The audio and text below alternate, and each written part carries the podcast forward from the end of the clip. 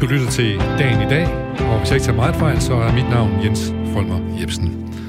Og velkommen skal jeg sige til programmet, hvor vi vender og drejer natten som morgens og dagens tidlige nyheder, og leder efter vinkler, man måske ikke lige havde regnet med. Velkommen til Dagen i dag, program, hvor dagens gæst er en af dagens, eller hvor dagens gæst er dagens nyhedsredaktør, den, der prioriterer og vinkler de mest tankevækkende aktuelle begivenheder, der er tikket ind tidligere på dagen. Gæsten laver simpelthen en top 10 over de nyheder, som han eller hun synes, vi skal give ekstra opmærksomhed, og begrunder selvfølgelig sine helt personlige valg.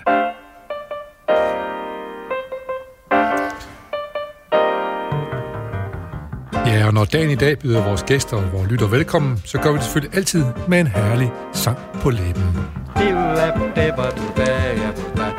be da bu da da bu da to be bo da bo be da ba da ba be ra be da be ra be ba ba de do be ba ba de do da ba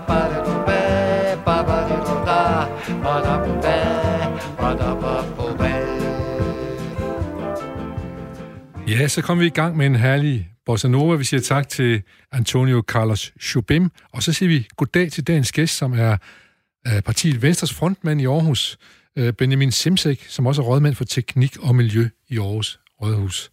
Ja, byråd. Velkommen til, Benjamin. Tak. Tak for invitationen, Paul. Ja, uh, du, er, uh, du er født i Tyrkiet og kom til Danmark som toårig, og hvis du stiller dig op på din tæer, så kan du næsten se din 50-års fødselsdag, som i december, kommer i december måned engang. Så øh, du har været her lang tid, må man sige, men hvornår var det, du fandt ud af, at du skulle være politiker, efter de, du kom til Danmark? Ja, jeg håber at kunne se frem til de 50 år. Ja, det, alternativ, det, det, er jo straks sværere. Det er værre, men vi kan sagtens se til december måned. Efter min uddannelse som bygningskonstruktør, som jeg blev færdig med i 94, så kom jeg ind for luftfart, og der havde jeg en kollega, som var stewardesse. Hun var kæreste med en af de nationale politikere fra Venstre. Ja. Og det var faktisk hende, der anbefalede, at jeg gik ind i politik og spurgte mig, hvorfor jeg ikke går ind i politik, fordi jeg har mange gode snakke øh, sammen øh, på de lange flyvninger. Så jeg, jeg gik, øh, hvad skal man sige, aktiv ind i politik i slutningen af 90'erne, hvor jeg meldte mig ind i Venstre og blev opstillet i 2001 og har været medlem af byrådet siden. Ja. Ja, det må man sige, det er lidt en øh, karriere, du har gjort. Du, altså, du, øh, var det 2001, to stykker, du kom, to, to, du kom ind i byrådet. Ja, og så, øh, og så har du været rådmand i tre omgange i hvert fald, ikke? Som, især for teknik og miljø, og så var du lige omkring børn og unge også. Og så er du stadig, nu er du så tilbage på teknik- og miljøposten. Ja, jeg har været rådmand i godt og vel 8,5 år øh, samlet set øh, nu. Ja. Øh, jeg var også vikarierende rådmand, da Louise Gade var på barsel, da hun var børn og unge ja. rådmand øh, tilbage i, i 2008. Ja. Så, øh, og vi har, vi har jo krydset anden, skal jeg jo så lige huske at sige, øh, Benjamin, mens du har været rådmand, så var jeg jo direktør for Aarhus Festuge, og du øh, sad i bestyrelsen for Aarhus Festuge, så vi, vi har sådan lige krydset vores veje i ny og næ, sådan omkring nogle ret mundre ting, vil jeg så Absolut. sige. Absolut, ja, og gode ting. Og gode ting, tak for det. I lige måde, kan jeg så kun sige. Øh, men du, skal, vi skal lige have med, at, at, at du også bevæger lidt uden for, øh, for byens grænser. Du er også med i øh, kommunens landsforening, ikke? Jeg er medlem af et udvalg, det her Miljø- og Forsyningsudvalg ja. under Kommunernes Landsforening, ja. som, som dækker det tekniske område. Og så er jeg formand for Østlands Brandvæsen, øh, sammen med nogle gode andre borgmester her, som sørger for, at vi alle sammen kan sove trygt ja. om natten. Ja. Altså ikke bestyrelsen, men vores brandmænd. Brandmænd, nå. nå ja, det, må være, det, kan, det kan være en drengedrøm for nogen at komme til at sidde i en bestyrelse for brandvæsen, ja, ikke? så kan man jo få lov til at komme ud og banke lidt på nogle brandbiler og sådan noget. Absolut. Men, øh, men øh, du siger god for brandvæsen i øjeblikket, det fungerer. Det håber jeg, at borgerne også gør. Det, ja. det, det, tror jeg, det tror jeg, det gør. Vi skal prøve at i gang med, øh, med, med hvad hedder det, den liste. Du har lavet over 10 uh, nyheder, som du har fundet tankevækkende i dag, aktuelle nyheder. Og vi begynder som altid nedefra. Og hvad har du på 10. pladsen der? Der har enhedslisten for lang redegørelse for genåbning af nattelivet, øh, og øh, det gør de, fordi at øh, de er bekymrede for, at det kan være årsag til, at tallene stiger yderligere, hvis man implementerer det, man har planlagt, nemlig at nattelivet det også skal åbne op ja. som nogle af de sidste. Ja. Og jeg tænker, at det er en farlig vej at gå og følge enhedslistens forslag, hvis man ikke åbner, fordi jeg tænker, at vi nu er i en tid, øh, hvor vi ikke skal lukke ned, men vi skal lære at leve øh, med de forhold, vi har. Så det er vigtigt, at vi prøver på at leve så normalt som muligt, men hvor vi tager vores forholdsregler og efterlever de anbefalinger, og restauratører, caféejere, diskotekejere må levere på de faciliteter, myndighederne kræver. Løsningen er ikke bare at lukke ned. Så er det her måske en eller anden kerneforskellende på Venstre og Enhedslisten? Du taler for, at vi skal have tillid til, at folk kan finde ud af det, og enhedslisten er ikke så sikker på, at folk kan finde ud af det. Jamen, jeg tænker, at vi har konsekvensen af nedlukningen. Øh, det har måske været nødvendigt, og det var nødvendigt, men vi kan ikke have en, en vedvarende nedlukning Nej. som løsning. Vi er nødt til at finde andre løsninger, der blandt andet går på ansvar og tillid til, at man tager ansvar for eget liv og eget helbred. Og andres. Og, og også andres, øh, men også at restauratørerne har et ansvar og har tillid til, at de efterlever de retningslinjer, vi har stukket nu. Det kan vi se. Det har for eksempel fodboldstadion jo været gode til at efterleve inden for sporten. Ja. Så det er muligt. Ja, der var kun lige i starten, hvor de havde pokalfinale, tror jeg det var, hvor de lige måtte fløjte af i tre minutter og bede folk om, og, men det var ikke øh, her i Aarhus jo. Nej, det var nemlig ikke Aarhusianer. men vi skal sige, at det her forslag for enhedslisten, det er jo et, øh, et landstækkende forslag. Det, er jo ikke, det går ikke øh, kun på Aarhus. Men, men som teknik og, og, og som rådmænd for, for, for teknik og miljø, er det så dig, som blev blandet ind i, hvis restauranterne ikke opfører sig ordentligt? Ikke direkte. Vi har de ydre rammevilkår. Vi giver miljøtilladelse i forhold til, hvor højt de må spille. Øh, vi giver også øh, udtalelse i forbindelse med spiritusbevillinger og andet, og, ja. og godkendelse til handicaptoiletter og faciliteter til det formål, restaurationen eller butikken skal drives ja. til. Så vi er ind over det, men ikke direkte en til en. Nej. Øh, det er det ikke. Nej. Så det, det er en politiopgave, hvis der er, at, øh, at man ikke overholder de øh, regler, man har vedtaget øh, for coronaåbningen? Ja, det er en politiopgave, ja, ja. og jeg tænker, at øh, vi bliver nødt til, uanset om vi er stat eller vi er kommune, så bliver vi nødt til at, at give ansvaret og tilliden der, hvor den hører hjemme, ja. nemlig hos individet. Ja. Fordi ellers så får vi et samfund, vi ikke kan leve under ja. i, og det ønsker vi ikke. Jeg synes, at det ser ud som om, at, øh, eller jeg kan spørge dig på en anden måde, her under coronakrisen, hvordan har man så taklet den der genåbning her i Aarhus i forhold til for eksempel bar og restauranter? Har man været lidt mere, hvad skal man sige, large med udendørs servering og sådan noget, og øh, man ikke har rendt rundt med en tommestok for at finde ud af, om det nu lige, eller hvordan, hvordan har I taklet det? Først og fremmest så er det sket i samarbejde med branchen og brancheorganisationerne, de erhvervsdrivende og deres øh, repræsentanter, øh, fordi at vi kan lykkes med opgaven kun i fællesskab. Dernæst så har vi bedt dem om at være meget, meget konkret konkrete på de ønsker, de har for os som kommune. Og et af dem, det har været, at vi er med medgørlige, for eksempel i forhold til udservering. Dels i forhold til tilladelserne, men også i forhold til de arealer, man får stillet til rådighed. Øh, at man kan bruge større arealer. Øh, så har vi fjernet udserveringsafgiften resten af året, så det koster ikke penge for restauratørerne for at støtte op om i forhold til den økonomiske udfordring, de, de befinder sig i. Øh, men vi tager naturligvis også højde for, at der skal være tilgængelighed, og også tilgængelighed i forhold til mennesker med handicap. Så de steder, hvor man ikke kan levere den tilgængelighed, og hvor det ikke er muligt, der siger vi nej.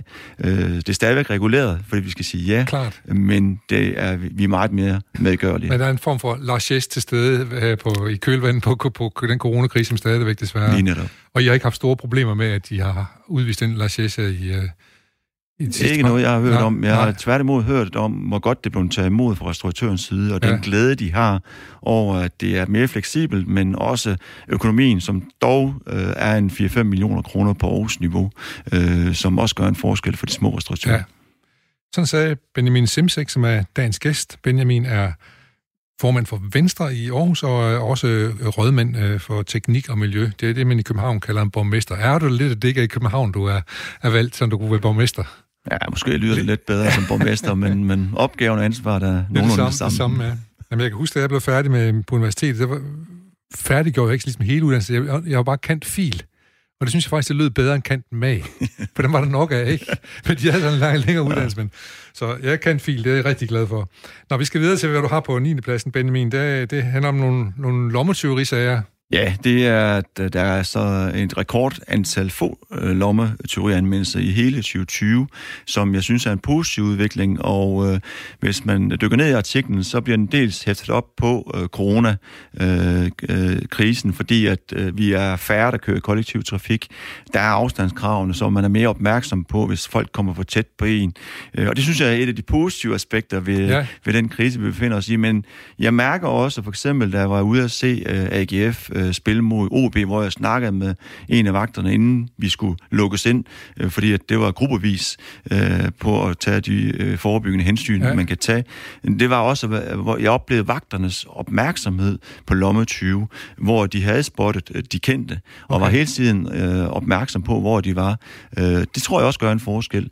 Øh, men jeg synes, at det, jeg sidder, det er den positive side af ja. covid-19, som vi ser her, ja. som jo øh, rigtig træls at få stjålet sin tegnebog ud over kontanterne, så er det jo alle de andre kort ja. og hvad der ellers ligger, ligger i den. Men, men, men det, det er jo tankevækkende, at, at vagterne ved, hvem nogen af 20 knægten er. Det må jeg jo sige, det er jo alligevel... Øh, så, må, så får vi jo ikke straffet dem godt nok, gør vi det?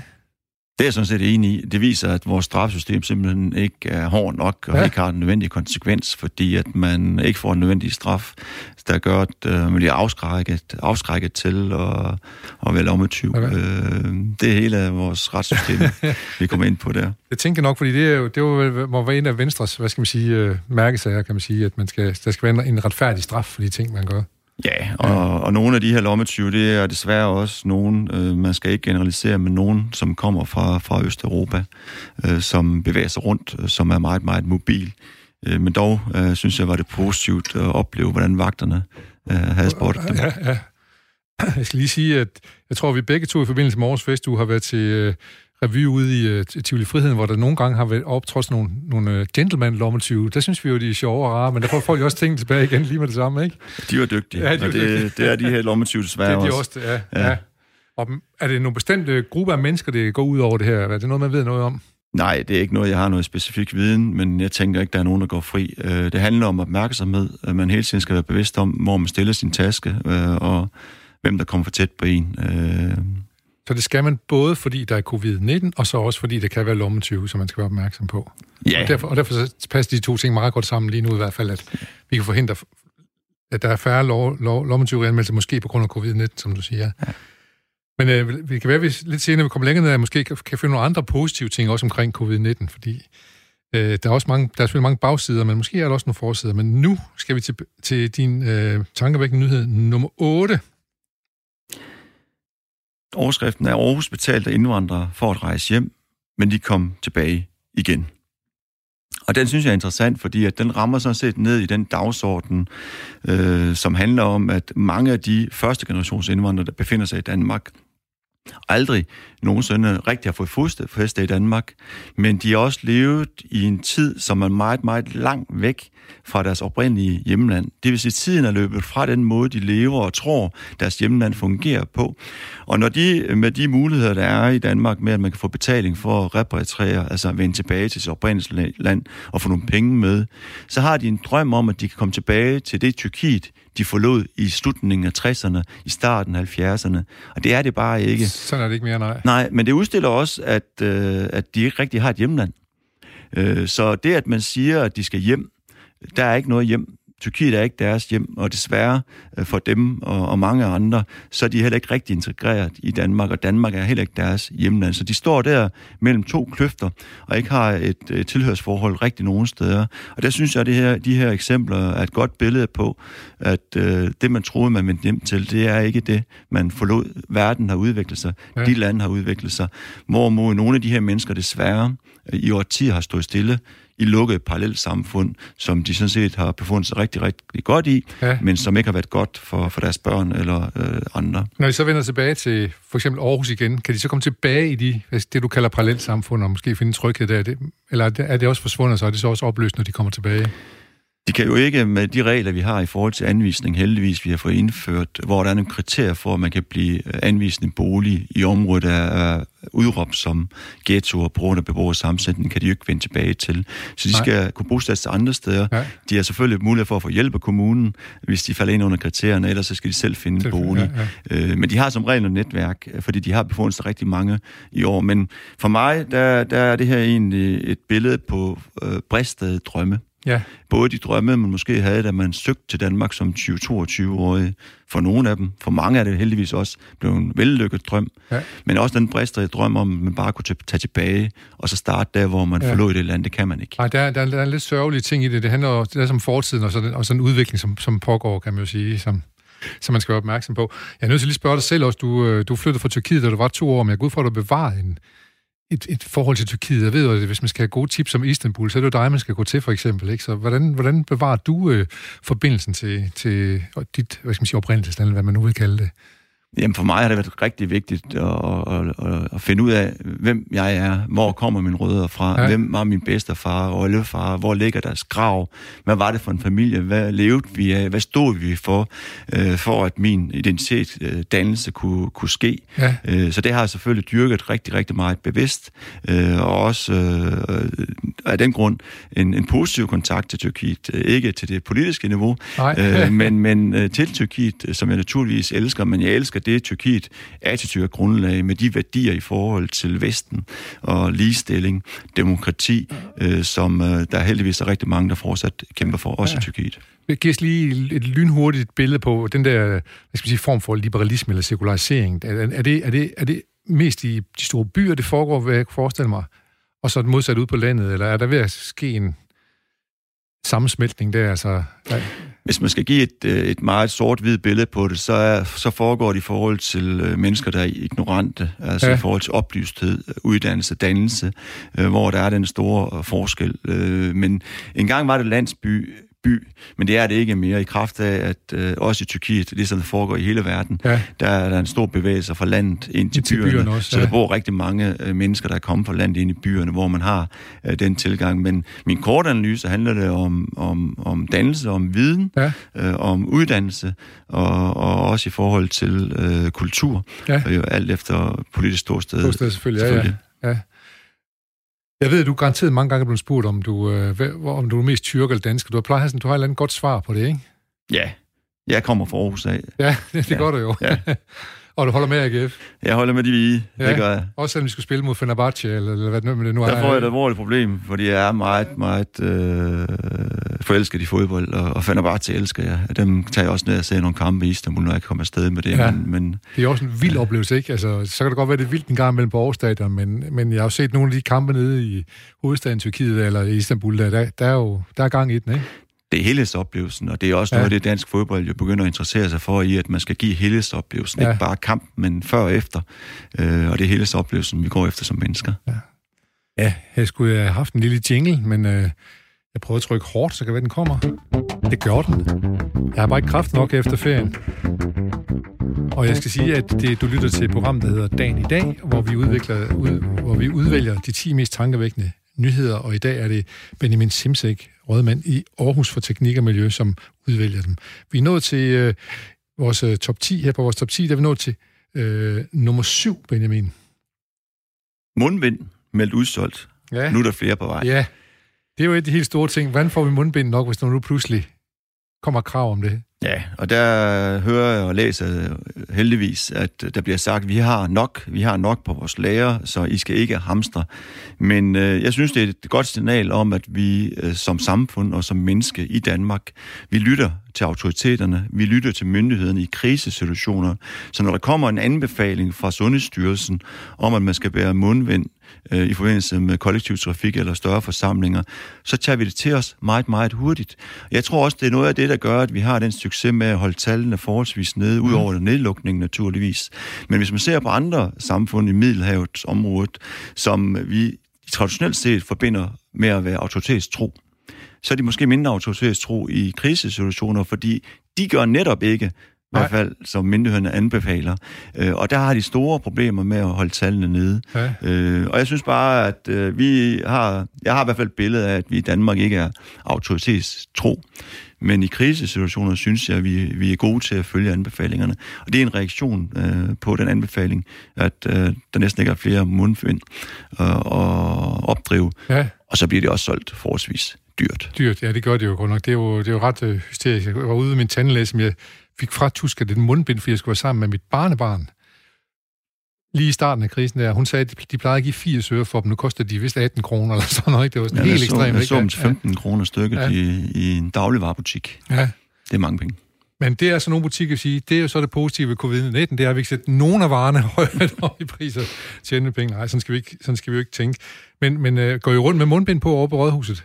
Nej, det gør vi ikke. Nej. Øh, det har vi ikke gjort øh, på noget tidspunkt øh, i Danmark eller, eller på Rådhuset. Rådhus, nej. Men I har dog holdt møder, går ud fra med Zoom-møder og den slags ting? Mange, ja. mange. Så, øh, men det er sådan set ret dejligt at slippe for at gå også ud fra. De, jeg tænker, at nogle af dem øh, vil være vedvarende, øh, som skaber en effektivitet. Altså ja. en rejse til København på syv timer, tur og retur, for at holde et møde på to timer, den giver stadigvæk mening, og rejsetiden giver også mening til større dagsordner. Men er det mindre dagsordner, så kan man sagtens tage dem på Teams. Øh, ja. Det er i hvert fald effektivt. Ja, det er også en af de gode opdagelser, som jeg hører mange har, fået, har fundet efter covid-19 her. Øh, vi skal prøve at gå videre til øh, de næste nyheder. Den handler om fald i soso-ansøgere. Og dertil der har vi jo så et lille lyd, lydcitat fra din øh, lands, hvad skal man sige, øh, landskandidat øh, Ulla Tørnes, som sidder inde i Folketinget for Venstre. Jeg har ikke svaret på præcist, hvorfor reformen ikke har virket, men jeg ærger mig over, at udviklingen er gået i den stik modsatte retning af, hvad der egentlig var hensigten med reformen. Og det er en rigtig, rigtig alvorlig situation, fordi vi bliver selvfølgelig nødt til at være sikre på, at den uddannelse, der skal sikre den kvalificerede arbejdskraft, blandt andet i ældreplejen, at den leverer på det, som den skal. Ja, det her det handler om, at øh, der er alt for få socioansøgere, på trods af, at man har forsøgt at skal lave en reform, som skulle lokke flere til, og ikke lokke, men få flere til at vælge det uddannelsesområde. Og det er, så, det er gået så godt. Hvad tænker du om det? Hvor, hvorfor har du valgt det som en, jeg har et billede på det uden, uden sammenligning. Øh, jeg kendte en, en rigtig god øh, politiker, der sagde, at hvis man vil have de unge til at tage en håndværkeruddannelse, til at blive murer, til at blive tømmer og elektriker, så skulle man bare køre mesterens store Mercedes eller store Audi frem, fordi det er håndværkermester, der kører i dem. Ja. Øh, og det er jo ikke det, der skal afgøre, hvad det er for en uddannelse, man vælger. Men for nogle drenge kan det være en drøm. Men jeg tænker, at man kan ikke administrativt med reformer påvirke menneskers valg af uddannelse. Der handler det simpelthen om, at det skal være en god arbejdsplads at arbejde på. Ja. Man skal føle, man er værdsat. Det vil sige, at den sociale kapital på en arbejdsplads, den skal være meget, meget høj.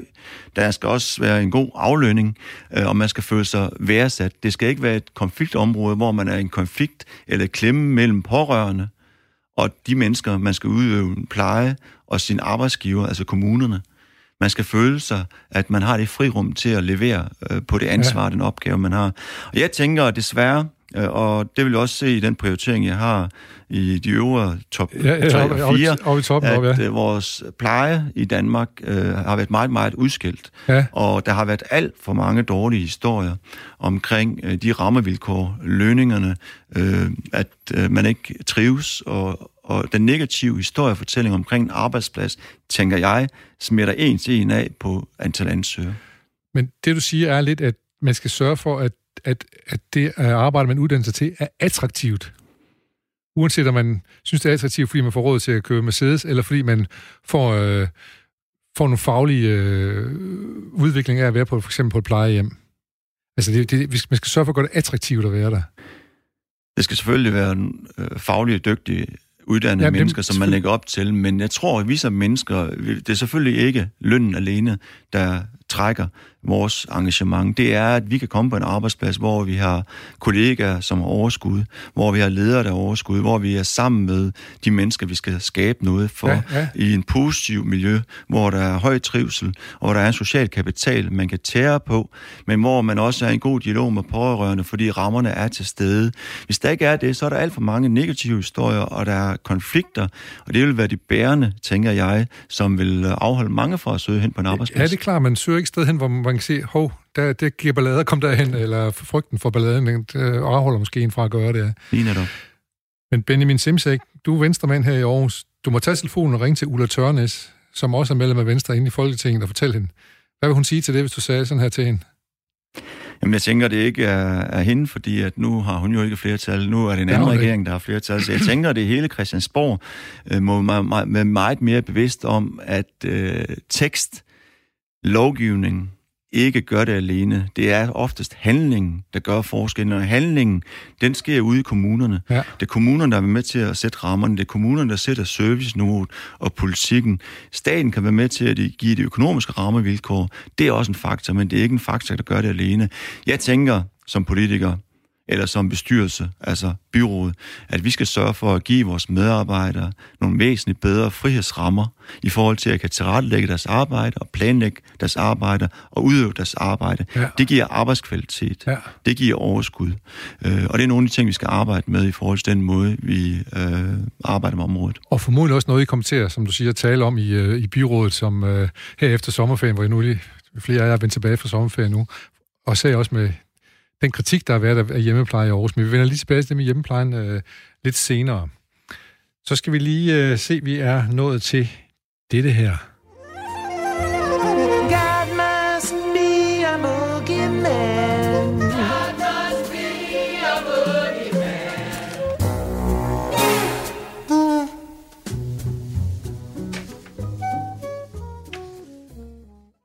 Ja, måske er Gud en boogeyman. Det er i hvert fald det, som øh, Joni Mitchell hun lige sang her.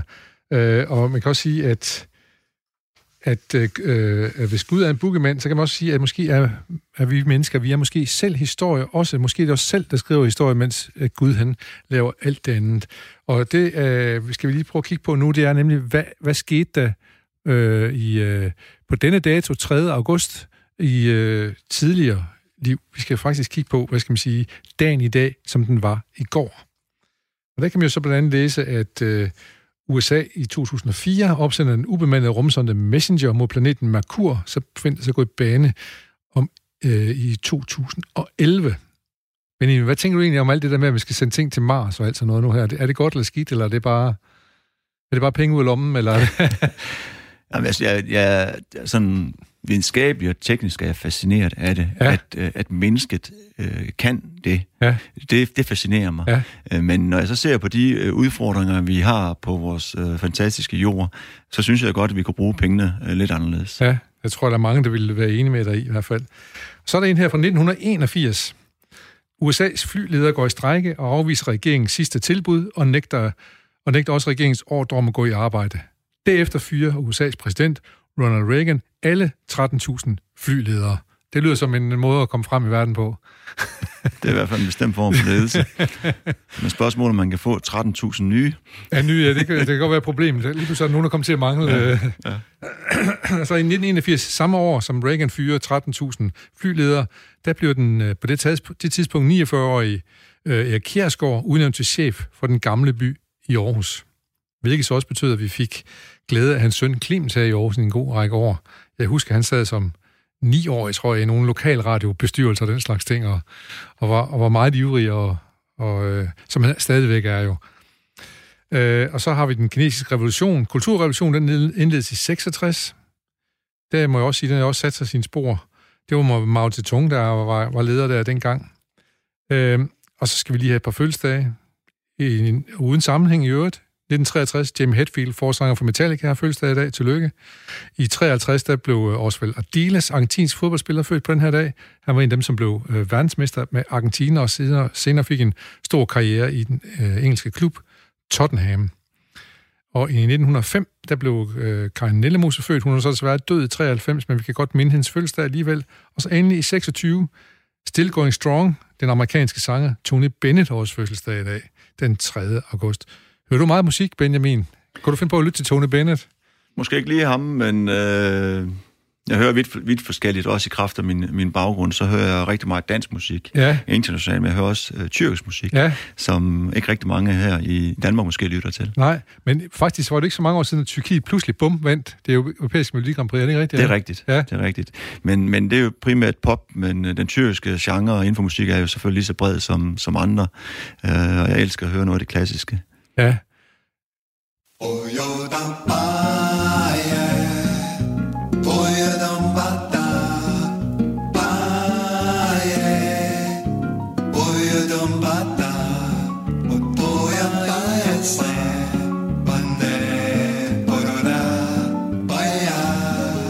Ja, så fik vi lige renset øregangene her med en lille herlig øh, bossa nova, hvor vi går fra nyhederne, som de var engang, til nyhederne, som de er lige præcis i dag, og hvordan de er udvalgt i en top 10 af Benjamin Simsek, øh, rådmand ved, øh, for Venstre i Aarhus Kommune i for Teknik og Miljø. Vi skal videre fra, vi er nået til en femteplads, Benjamin. Og så har vi her et klip fra øh, Peter Skov fra Dansk Folkeparti. Jeg mener, politi, politiet skal have opbakning fra politikerne, og jeg mener, at justitsministeren må træde karakter her, fordi det er et stort problem, at man bliver plaget af, af støj, når fester stikker af og bliver en plage for omgivelserne. Ja, det, det var din tankevækkende nyhed nummer 5. Det er Dansk øh, Folkeparti og Konservativ. De vil have, at man skal kunne øh, lave bøder til folk, der holder for højlytte fester. Hvad tænker du om det som rådmand? For det er jo lidt ind under dit område, teknik og miljø. Ja, hvis man har søgt om tilladelse, så hører det ind under teknik og miljø. øh, så kunne det godt være, at man har fået den, men kunne også ske, at man ikke har fået, fået det, den, ja. øh, alt efter hvor det skulle være. Ja. Øh, men grunden til, at jeg har den med her, der synes jeg, det er et klassisk øh, eksempel på, på politikere, der anskuer et problemstilling, og så skal de løse det. Og i løsningen er, at der må udskrives bøder. Jeg er meget enig i, at øh, det er generende, og jeg får også flere e-mails ind på min indbakke omkring det selv samme problem. Men jeg tænker igen, øh, hvem skal udskrive de bøder? Det skal ordensmagten, vores kære politi. Yes. Har de fået de nødvendige ressourcer til at kan prioritere den opgave? For ellers nytter det ikke noget, at vi har to partier i Folketinget, eller et flertal i Folketinget, der beslutter, at man skal udskrive bøder, hvis ikke vi har ordensmagten, der skal håndhæve det. På samme måde snakker man for eksempel i forhold til ren by, at det skal være strafbart at smide affald på gaden. Øh, det er det for eksempel i Singapore. Øh, det kunne man godt øh, blive interesseret i og synes, det skal vi da gøre. Men igen, hvis man igen indfører sådan noget, hvem skal håndhæve det? Så men vi skal passe på, at vi ikke får en lovgivning eller nogle rammer i vores samfund, hvor det alene er ordensmagten, eller hvor det er kommunerne, eller hvor det er staten, der skal håndhæve noget. Vi er også nødt til at arbejde med mennesker og mennesker imellem. At man skal udvise hensyn, at man har et ansvar. Så vi er også nødt til at appellere til den måde, vi opdrager vores børn på. Ja. Forældrene, som har et ansvar i forhold til at opdrage deres børn, så det grundlæggende er en værdi, at når man fester, så skal man være bevidst om, om man om generer andre.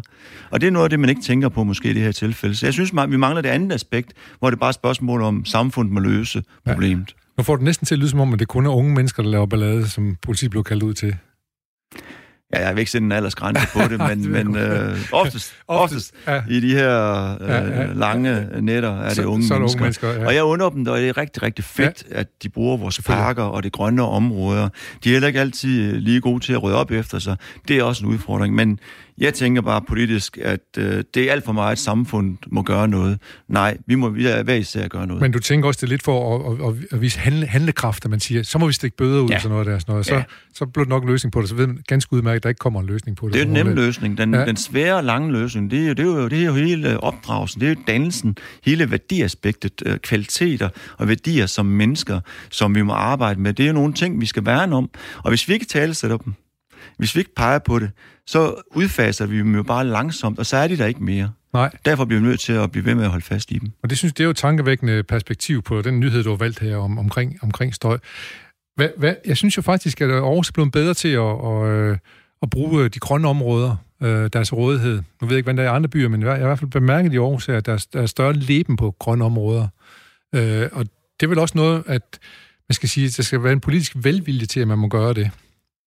Ja, vi skal værne om vores grønne områder, ja. men det betyder ikke, at de ikke skal være tilgængelige for børn, det for ikke voksne og for mennesker. Det behøver Nej, det gør de nemlig ikke, og det er rigtig, rigtig positivt, at vi har så meget grønt omkring os, og de bliver brugt i både i sport, afslappning, vand og alt muligt. Det er rigtig, rigtig positivt. Øh, men der kommer igen, når vi gør noget, så er det vores eget vores egen grønne område, vi bruger. Når vi ikke vil smide affald i vores egen stue, så skal vi heller ikke smide det i naturen. Nej. Når vi rydder op i vores egen stue, så skal vi også rydde op i naturen. Fordi naturen, det er ikke nogens, det er vores. Ja. Der er det utroligt vigtigt, at vi påtager os ansvar. Ja. Og det er sådan set det, der er mit budskab. Er det, er det, øh, er det et stort problem med i parkerne, at folk... Og hvad er det, de lader blive, blive der? Er det, er det grill, eller er det øl, øldoser, eller hvad er det, de, de efterlader? De fleste mennesker er gode til at rydde op ja. efter sig. Det vil jeg godt slå fast. Sige, ja. Men der er en gruppe mennesker, vi simpelthen ikke har formået at nå til af forskellige årsager, som simpelthen, trods rammerne, altså affaldet er, ja. øh, affaldsstativet er til stede, ikke anvender det. Men igen, der har vi også en opgave som kommune. For eksempel har vi set, at nogle af de affaldsspande, vi havde, var for små. Ja. De er overfyldte. Så vi har gjort det i vores parker og vores strande som forsøg. Der har vi etableret nogle kæmpe store container. Så det må ikke være størrelsen på affaldsbeholden, der, der er en undskyldning Nej, for, at man ikke gør det. Nej.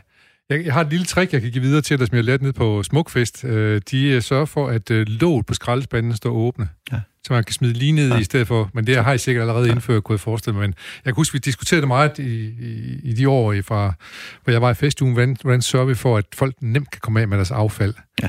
Og det, og det arbejder I så også på her, kan jeg så høre.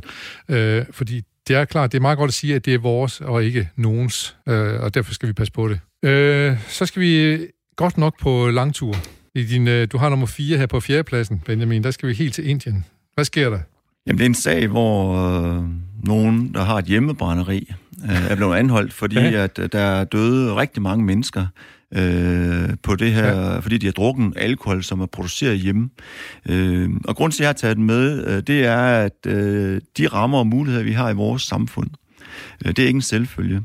Dels helt den tilgængelighed i forhold til at have købekraften på at købe det, vi gerne vil, men at kan købe alkohol, som er reguleret, som vi trygt kan drikke og nyde, det er ikke en selvfølge, for eksempel i Indien. Nej. Øh, og man kan ikke Øh, som man gør i Indien, med høje afgifter, høje priser, tror man, at man kan få folk til at drikke mindre. Så det er ikke en vej at gå. Det virker ikke. Det resulterer i, at folk gerne vil drikke, og så er de nødt til at, at producere det øh, i nogle uhumske miljøer, og i det her tilfælde bruge nogle materialer, der er livsfarlige for dem, der drikker det. Det dør man simpelthen ja. af. Øh, og det synes jeg også er et signal om, i forhold til mig som politiker. Nu er jeg ikke nationalpolitiker, men det er ikke alene den... Øh, øh, øh, hvad her, det, håndtag med prisen, man skal regulere Nej. på, hvis man vil påvirke mennesker. Man er nødt til at arbejde med nogle andre incitamenter, fordi at mennesker skal nok få fat i det, de gerne vil, uanset hvad vi politikere gerne vil. Så det handler om igen at arbejde på, på mange fronter, og ikke ja. kun på lovgivningsfronten. Og så også finde balance, der gør, at, at, at man ikke føler sig nødsat til at købe livsfarlig spiritus. Ja, simpelthen, det må være forfærdeligt. Ja, og det, men vi hører som til sager fra Rusland og sådan noget, og endda fra Finland, hvor træsprit pludselig dukker op, og jeg kan huske, at jeg selv var barn, hvor vi også syntes, det var fantastisk, hvis man kunne lave sin egen alkohol. Øh, men så var alle, kom alle historien om træsprit og blindhed og sådan noget. Det, kunne så, det var så skrækhistorien, der afholdt os fra, ja. fra selv at lave noget. Og så heldigvis så fandt vi så også ud af selv at skrave penge sammen til at kunne købe os, vores øl for, da vi blev bare en lille smule ældre.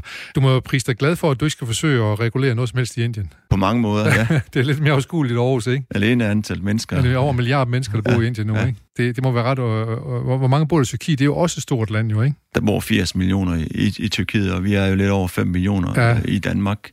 Øhm. Så hvis man tog Aarhus og flyttede ned og lagde uden for Istanbul, så var der ingen, der ville opdage, at Aarhus var ankommet.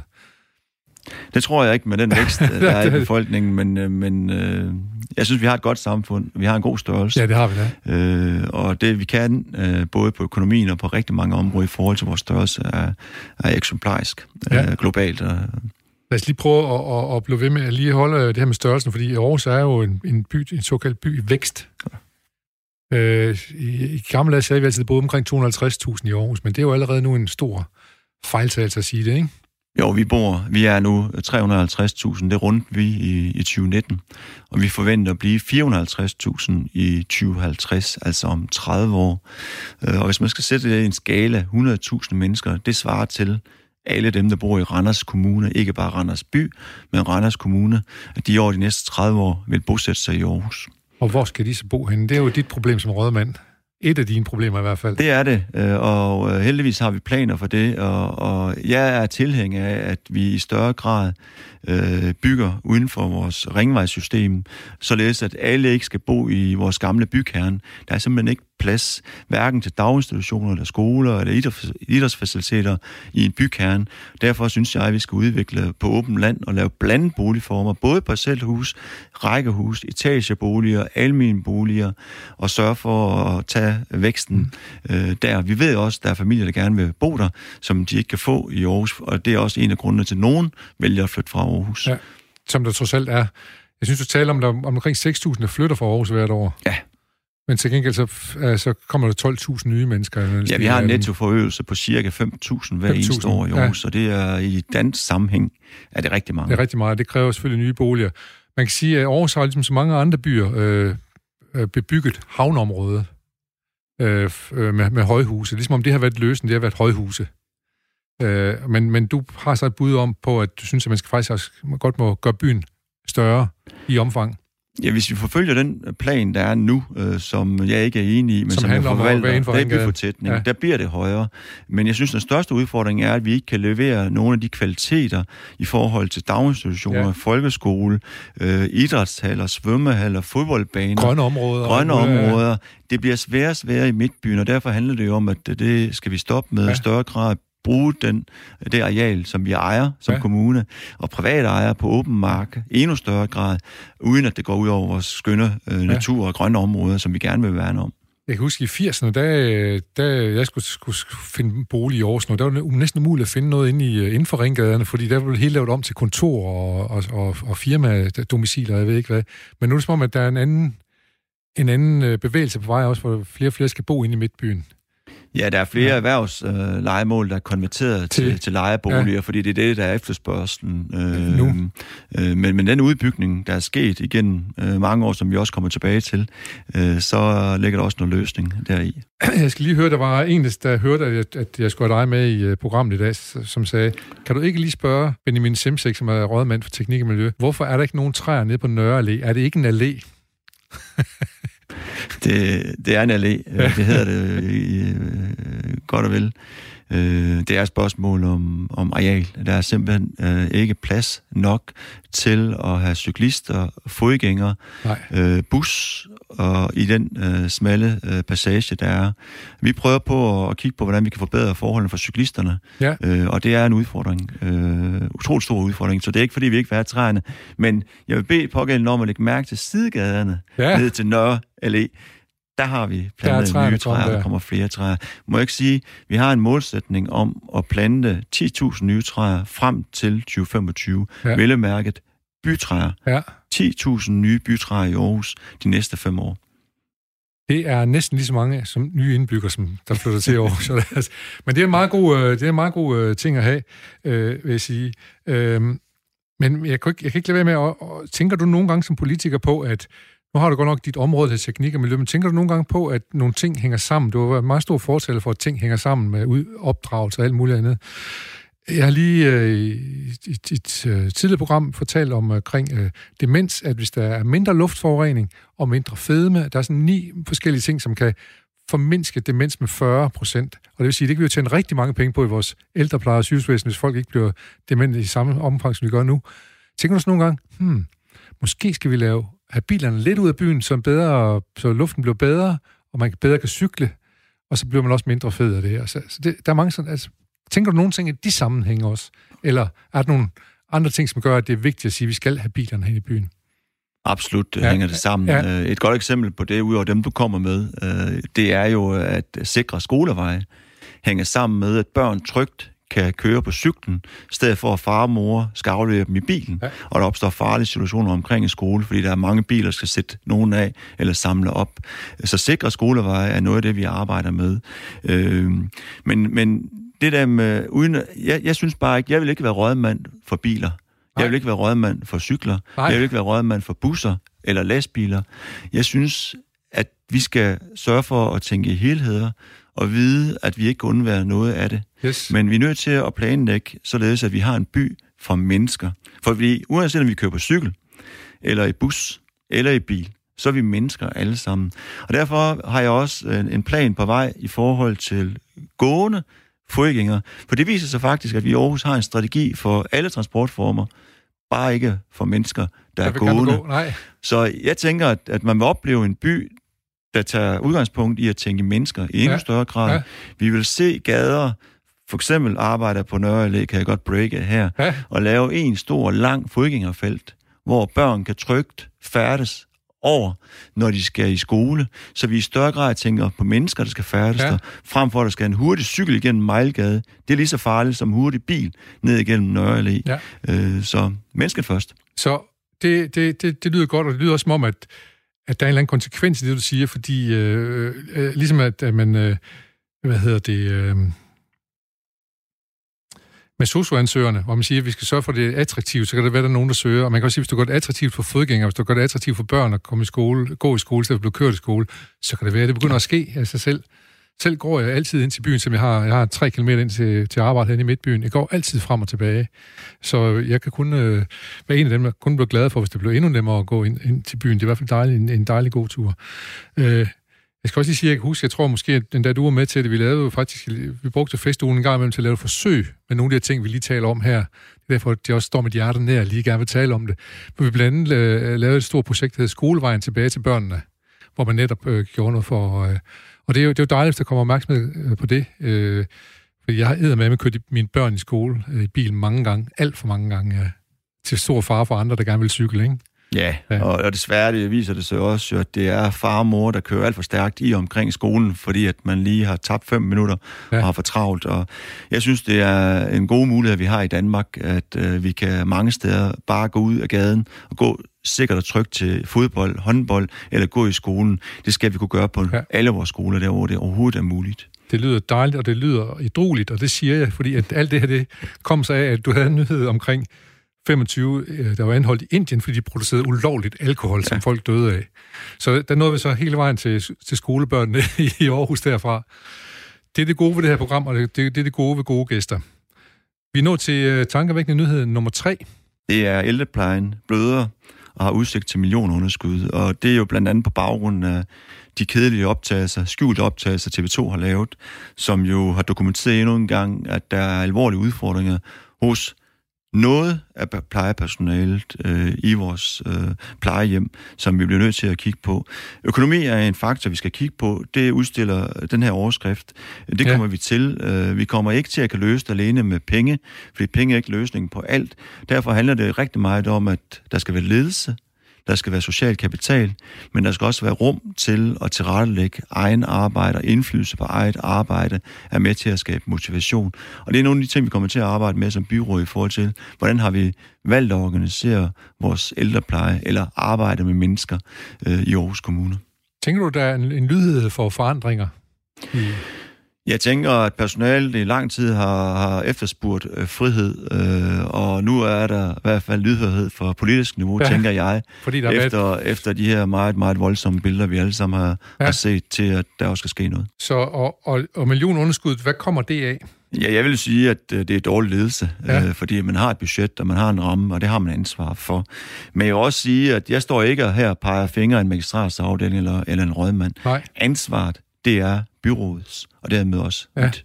Man burde have været opmærksom på nogle af de her ting øh, stille og roligt. Ja, det er nogle gange, når man forvalter mange penge, og det er skatteborgernes penge, så har man jo løbende op, opfølgning med ja, budgetterne. Ja, ja. Og hvis man er dygtig leder, så kan man rette ind tidligt. Ja. Øh, det er ikke sket her. Er det også måske noget med, at nu har det været corona, og så har man bare gjort sådan her, strakt armen op i vejret og sagt, nu må vi se lige, hvordan det går. Fordi at det kan være svært at overskue, hvad konsekvenser det får, coronaen får, ikke? Ja, det tænker jeg ikke. Jeg tænker ikke, der er et svar og en begrundelse. Nej, der er netop. rigtig mange faktorer, der spiller ind. Noget af det kan være begrundet i, at der simpelthen har været behov for, at man brugt flere penge. Øh, men det er noget det, vi kommer til at kigge ja. på. Det, så skal vi levere flere penge til området, men vi er også nødt til at udvise større tillid og give større frihed til medarbejderne, således at ja, de bliver ja, mere glade ja, for deres ja. arbejde. Og så er vi tilbage igen med det der med, at sosu-ansøgerne, dem er der for få af, dem kan der måske blive flere af, hvis det bliver sådan, Lige som du siger det. Sådan sagde så øh, Benjamin Simsek, rødmand ved øh, i Aarhus øh, for teknik og miljø, som ikke har ansvar for ældreplejen i Aarhus, men alligevel påtager sig del ansvaret som det byrådsmedlem, du jo er. Ja. Ja. Vi skal lige have, vi bliver, vi bliver inde i den der samme sektor, kan man jo sige, i din nyhed, øh, tankevækkende nyhed nummer to på din top 10. Det gode eksempel på ældrepleje skal frem i lyset. Øh, det var en af overskrifterne. Den blev jeg rigtig, rigtig glad for. Men det var også noget af det, jeg blev glad for ved de skjulte optagelser, uden at det er den, vi skal snakke rigtig meget om. Det var, i optagelsen kom det også frem, at der var dygtige, professionelle plejere med stort hjerte og stort kærlighed. De er der, og de udgør absolut flertallet i tusindvis. Og derfor skal vi også passe på, at vi ikke falder i hullet om at tale om det dårlige i forhold til det arbejde, tusindvis af mennesker hver eneste udfører i hele Danmark, i særdeleshed i Aarhus, hvor vi er nødt til at tale det op og være positive omkring, det der er ret, skal være ret. Og det kan vi kun gøre, hvis man ligesom den her artikel er med til at bringe de positive historier mm-hmm. frem, for ellers så kan vi være rigtig gode til, det skal vi også, Find hullerne, find fejlene. Det er faktisk noget af det, der er styrken i vores samfund, der gør, at vi hele tiden udvikler os, fordi vi er meget, meget selvkritisk. Ja. Men i vores iver for at lykkes med opgaven i endnu bedre grad, så skal vi passe på, at vi ikke glemmer de positive historier. Derfor synes jeg, at den her den fortjener en top 2, fordi det er en positiv overskrift. Ja, Så, så du mener, undskyld, altså, at der, der er for meget øh, fokus på fejlene. De skal, det skal være fokus på fejlene, men der er måske lidt, lidt for meget på det. De kommer til at fylde for meget og ligesom overtage hele dagsordenen. For der rent faktisk er øh, nogle positive ting at sige også. Hvad, hvad er det for nogle positive ting, du kan, kan prøve at se frem i, i lyset her fra, fra ældresagen? På de udsendelser kunne jeg se, der var, ja. der var plejer, der havde ja. stort, stort hjerte, ja. stor tålmodighed ja. og stor kærlighed, og var i dialog med, med, med, med, med borgeren, borgerne, ja. og ikke bare talt borgeren over hovedet, eller, eller nedtalt, talt ned til borgeren. Det gjorde pågældende ikke. Og der er det i hvert fald min opfattelse, at det er absolut største delen af vores plejer, ja. der gør det og kan det. Ja. Og deres arbejdsplads og arbejdsglæde skal ikke ødelægges af de få, som ikke kunne levere på de krav og de forventninger, der var til menneskelighed, der var til professionalisme, og i forhold til kærlighed, som de heller ikke leverede i de udsendelser. Og derfor tænker jeg bare, at det er utroligt vigtigt, at vi ikke passer, vi ikke passer på, eller vi skal passe, passe på, på ja. at uh, vi ikke sætter alle i samme bås. Ja. Nu er der jo rigtig mange plejehjem rundt omkring i Aarhus, og jeg har i hvert fald oplevet også på, blandt andet via mine egne forældre, der er stor kvalitetsforskel på nogle af dem, men i hvert fald en oplevelse, som de, de ældre borgere så har, når de kommer på et plejehjem. Det er jo ikke kun økonomi det hele, vel? Det handler også om det, du siger med, hvordan man kan hvordan man som ledelse fordeler ansvar på stedet, eller hvad? Ja, det er tankevækkende, der er så stor forskel, øh, fordi det er der også på vores øh, folkeskole. Ja. Og rammevilkårene, altså økonomien og lovgivning, er jo det nogenlunde det samme, plus minus. Øh, og hvad er det, der for, gør forskellen derimellem? Det er jo hele den menneskelige tankegang til øh, dialog, samarbejde og ledelse ja. i særdeleshed. Ja. Øh, og ledelsen har naturligvis stort ansvar, og når vi kører ledelsen op, så stopper den nemlig ikke kun ved rådmanden, så stopper den ved byrådet, og det er derfor, jeg gerne påtager mig den del af ansvaret. Den del af ansvaret der. Vi er spændt på at se, øh, hvad der sker her, og vi skal jo også nok få nogle flere eksempler frem på, på gode eksempler på ældreplejen. Jeg ved for eksempel, at øh, morgen, over morgen, der har vi en pianist med, som spiller for de ældre ude på plejehjemmene, som spiller Kai Norman Andersen. Og den gode historie er, at manden er født i Spanien, via Marokko og Frankrig, er han så endt her i Danmark og spiller Kai Norman Andersen for de ældre ude på plejehjemmene. Sådan. Det er en god historie. vi skal frem til, vi er, vi er, jeg prøver at trække lidt ud, men vi skal jo simpelthen frem til nummer et på din top 10 det er, at øh, tusindvis af unge leder efter studenterboliger, og det er en national øh, overskrift og national øh, dagsorden. Den passer bare ikke rigtigt til Aarhus, fordi at den har vi næsten løst i Aarhus. I kraft af, at vi tilbage i 2011 og 12 uh, planen af, at vi skulle have rigtig mange flere ungdomsboliger. Vi ændrede, altså når man bygger almindeligt boligbyggeri, når boligfængene bygger, så i stedet for, at de fik penge til at bygge familieboliger, så bestemte vi, at de skulle få penge til at bygge endnu flere ungdomsboliger, mm. samtidig med, at det private marked også bygget rigtig mange ungdomsboliger. Så de planer, vi lagde i 11 og 12, det har gjort, at vi nu i 19 og 20 har leveret de øh, boliger, som der er efterspørgsel på. Så de overskrifter, forskellige lokale medier kunne skrive om, at man var nødt til at sove på en campingplads det eller et telt ja. som, som studerende, ja. de er ikke eksisterende. Og kommunen leverer også nogle midlertidige løsninger, hvor man kunne lege sig ind i nogle øh, mandskabsvogne midlertidigt, indtil man fandt en permanent bolig. Ja, ja. Så det har vi heller ikke til rådighed mere, fordi at øh, det viser, at når man lægger en plan, så tager det lidt tid, fordi ja. tingene skal realiseres og bygges, men til gengæld, så lykkes man sin plan, når man forfølger den. Så vi har en by i, i Aarhus, hvor vi har det der her studieboliggaranti. Den kan vi efterleve til de øh, studerende, som flytter ind i Aarhus, øh, så de ikke skal ud og bo på en campingplads eller andet. Så det kim, man lagde i 2011, fordi man opdagede, hov, her er faktisk et stort, lidt trælst problem. Så det, det er faktisk vokset til, til en løsning nu her. Det har gjort, at vi, ja. vi har løst det, uden at man kan sige, at vi har løst det en til en. Det næste problem, det er jo markedet, altså prisen, øh, fordi det er forholdsvis dyrt, og ja. det bliver svært at gøre noget ved ja. i forhold til byens vækst. Men det handler igen om, at vi er nødt til at sørge for, at markedet leverer flere boliger, for det er endnu en gang udbud og efterspørgsel, der er med til at, at fastsætte prisen. Men i kraft af, at der kommer flere mennesker ja. til Aarhus, og der vil bo i Aarhus, så, så vil markedet stige. Øh, ja. Men vi kan gøre det i forhold til de almindelige boliger. Øh, der er der en, en grænse for, hvad kvadratmeterpriser priserne er. Og der giver vi jo tilskud, når de skal opføres. Ja. Så vi støtter også op omkring, der kommer flere almindelige boliger, og der vil jeg også gerne kvittere over for dem, at de har været med til at løse en del opgaver. Okay. Og så øh, er der vel også kommet nogle centralt beliggende kollegiebygninger efterhånden også? Øh... Det er jo det, der, der også efterspørges fra de studerende. Ja. De ønsker ikke at bo i udkanten af kommunen. De Nej. vil gerne være tæt på deres uddannelsessted. De vil gerne være tæt på caféen og fredagsbaren. Ja. Øh, der er kommet rigtig mange ungdomsboliger inden for, mm. inden for Ringgaden. Ja. Øh, men for eksempel på Aarhus Ø, som vi snakkede om øh, i forbindelse med højderne, der har vi jo besluttet, at vi også skal have ungdomsboliger. Vi skal have blandet boliger. Der bliver der jo 25 procent almindelige boliger, så det er ikke kun et område for bestemt grupper af mennesker med en bestemt økonomi, men vi også har studerende, der kan kigge ud over Aarhusbugten. Men blev det dyrt så at være studerende, skal kigge ud over Aarhusbugten? Det er lidt dyrere end en traditionel ungdomslejlighed, men øh, stadigvæk til fornuftige penge med den beliggenhed og den udsigt, ja. man har. Jeg skal lige høre dig. Vi har, vi har meget kort tid til sidst, men det der udbud efterspørgsel, jeg har nogle gange undret mig, at der står så mange tomme butikker i Aarhus. Og så spurgte en gang en mand, hvorfor leger, hvor, det, hvis, der ikke er, hvis der ikke er efterspørgsel, så må de jo sætte prisen ned.